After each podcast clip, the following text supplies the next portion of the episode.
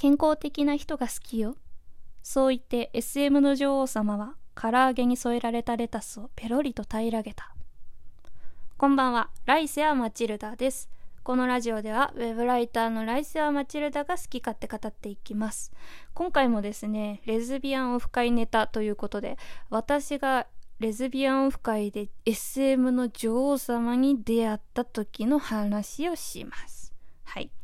あれはですね、私が大学4年生の冬、ちょうど1月ぐらいですね。私はね、レズビアンオフ会で出会ったね、とある女性に失恋をしまして、まあ、その失恋の傷を癒してやろうじゃないかということで、また例のごとく、レズビアンオフ会に通いまくっていたんですね。で、ファインド F さんという団体が主催するレズビアンオフ会に行くことになりました。まあ、そこはすごく小規模で15人くらいかな。なんか1314とかそのくらいだったかな。の人しか来ない。すごく小規模なオフ会でした。でなんかね小規模だからかな。会場が全然盛り上がってなくってみんなチーンみたいな。本当お通夜ですかって感じの盛り下がりぐらいだったんですよ本当。でもうみんな緊張してるんだなっていうのがガンガン伝わってきてまあオフ会がスタートしてみんな話すんですけどみんななぜか小声みたいな 感じになってなんかみんななんかシーンとしてるんですよね雰囲気が。でまあそれでもプロフィールカードを交換して「あこんにちははじめまして」みたいな感じでねあのお話ししていくんですけど席替えしながら。んでまあいろいろいろんな人とね話しているうちにとあるね女性が私のね席に来てくれました。席替えなので。でねほんとその人は髪の毛黒髪ロングでレザーの黒いジャケットを羽織って黒いスカートに黒ブーツみたいなもう全身黒ずくめなんですよ。あのコナンじゃないです。コナンの犯人じゃなくてほんと全身黒ずくめなんですけどいやすごいパンキッシュな服装であと顔立ちは結構濃いめのメイクが似合う美人さんだったんですね。あすごい美人さんが来たなと思って「はじめまして」ってお話しし始めて、まあ、プロフィールカードを交換するとまあ私より年下なんですよ。で職業欄には SM の女王様って書かれてたんですよ。ほう。と思って。え SM の女王様ってあの？と思って。そのままそれを彼女に伝えるとあよく珍しいって言われますみたいな感じでこう快くねあのー、答えてくださったんですけど。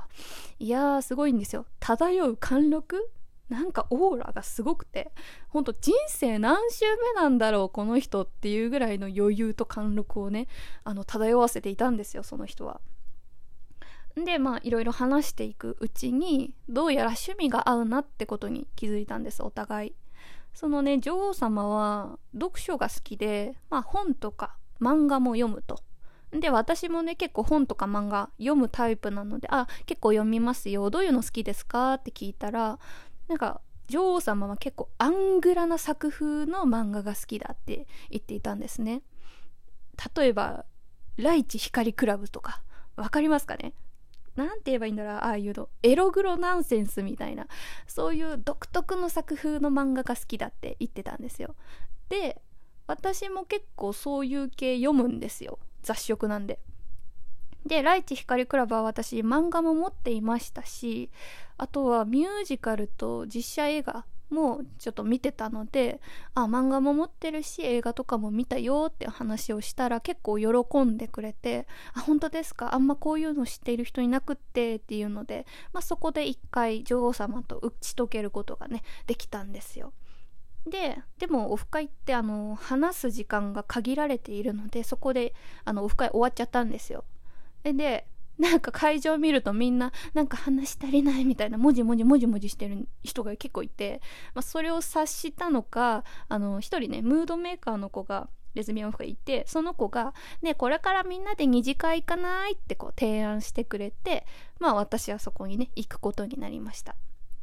で二次会にはあのね SM の女王様を来ることになりましたで普通の居酒屋で二次会やってたんですけどまあそこでですねそのエッセイもの女王様に対してムードメーカーの子がもう興味津々なんですよ。なんか今までの恋愛とかどういう人が好きなのみたいな。そういうお話をねあの女王様にね投げかけるんです。で SM の女王様はどういう人が好きなのって聞かれたことに対して冒頭のあれですね。健康的な人が好きよっていうね返答をしたんですよ。みんなおおって感じで。そのなぜ健康的な人がいいのかっていうのをその女王様があんまり詳しく話さなかったので私ちょっとその意味健康的な人が好きっていう意味をね上手に解釈できたかわかんないんですけどなんだろう健康的な人の方が長生きしてくれるとかそれか健康的な人の方がメンタルが安定してるから一緒にいて楽とか？なんかそういう感じなのかなって私の少ない脳みそではそんなことしか思い浮かびませんでした。そう。でそのね女王様自身も結構健康志向なんですよ。だからねあの唐揚げにさレモンと一緒にさレタスとかキャベツって添えてあるじゃないですか。その時はレタスだったんですけどそういう添えられたレタスをむしゃむしゃ食べてたんですよね女王様。で複数人で行ったからまあ一つの一品をみんなでさ同じ品をさ何個も頼むからさみんなレタスとかが余ってんのよ。でそれを見てなんでみんなこういうの食べないの？みたいな。いらないならちょうだい？みたいな感じでもりもり食べてくんですよ。なんかそれ見てあこの人いいなって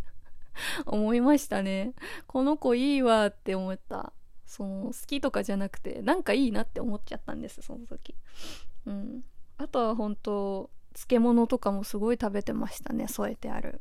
あの居酒屋のご飯に添えてある漬物とかも結構食べててその女王様と野菜っていうこのなんだろう組み合わせがちょっと斬新で個人的にはツボでした。はい。でまあそれでいろいろ話していってまあ女王様のねあのお仕事の話とかあとは無知とかあの縛る縄はドイツ製のものがいいとかあとはそのムードメーカーの子が実は SM クラブに通っていたっていう事実が発覚したりとかでまあいろいろ楽しくお話しさせていただきました。本当はその女王様のなんだろうなセクシャリティとかどういう人と付き合ってたのかみたいなのを話したいんですけどなんかここで話しちゃうのは失礼かなっていうかうんあれなんでちょっと控えさせていただきますね。そう。でその後 SM の女王様ともねちょこちょこ個人的にお話しすることはできたんですね。二次会の中で。でまあでも二次会が終わってさあお開きになりましたってなって、まあ、みんな別方向なんでチリチリになって帰っていくんですよ。でその後ね電車に乗りながらその SM の女王様から私宛てにね個別で LINE が来たんですよ。なんかよかったら今度ご飯に行きませんか？みたいな感じの内容でした。ただね私ねあのビビっちゃってね返事できなかったんですよ。うん。その人が SM の女王様だからっていうんじゃなくてなんかもう醸し出されるオーラとあのなんだろう貫禄となんかいろいろ自分とはちょっと違う星の人間なんだなって感じてしまってちょっと失礼な話ですけどちょっと違いすぎるなって思っちゃってすごく興味はあったんですけど今一歩踏み出せないみたいな感じになって結局その後その人と会うことはありませんでした。でそのオフ会行った次の日も私オフ会行ったんですけど連日ね。でその次の日に行ったオフ会で今の彼女のレオンちゃんと出会ったんですよ。ってなるとやっぱりあそこであの女王様とコンタクト取らなくてよかったのかなとかちょっと自意識過剰ですけど思ったりもします。はい。本当恥ずかしい話ですけど私大学4年生そのレズビアンオフ会通うまで自分で新しいコミュニティに足突っ込もうっていうか新しく人間関係を自分で築こうみたいなことをしてこなかったんですよ。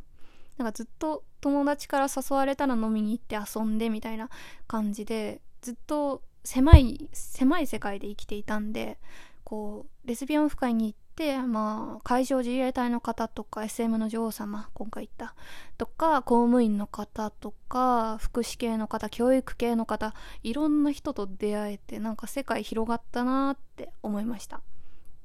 そう。なんか自分からなんか新しい世界に足突っ込むのって楽しいなってその時初めて思いました。だからこの音声配信始める時の第一歩がちょっと軽かったのってそのオフ会行ったおかげなのかなって。すいません。綺麗にまとめるとそういう感じで思いました。はい。っていう今回はそういうお話でした。なんかオフ会で出会った人の話はまたちょこちょこしていきたいな。今回言ったようななんか楽しいお話もあればあの嫌な思いっていうのも一応ねしたのでそういうお話も今後していけたらなって思います。はい今回はこんな感じです。次回もぜひ聞いてみてください。またね。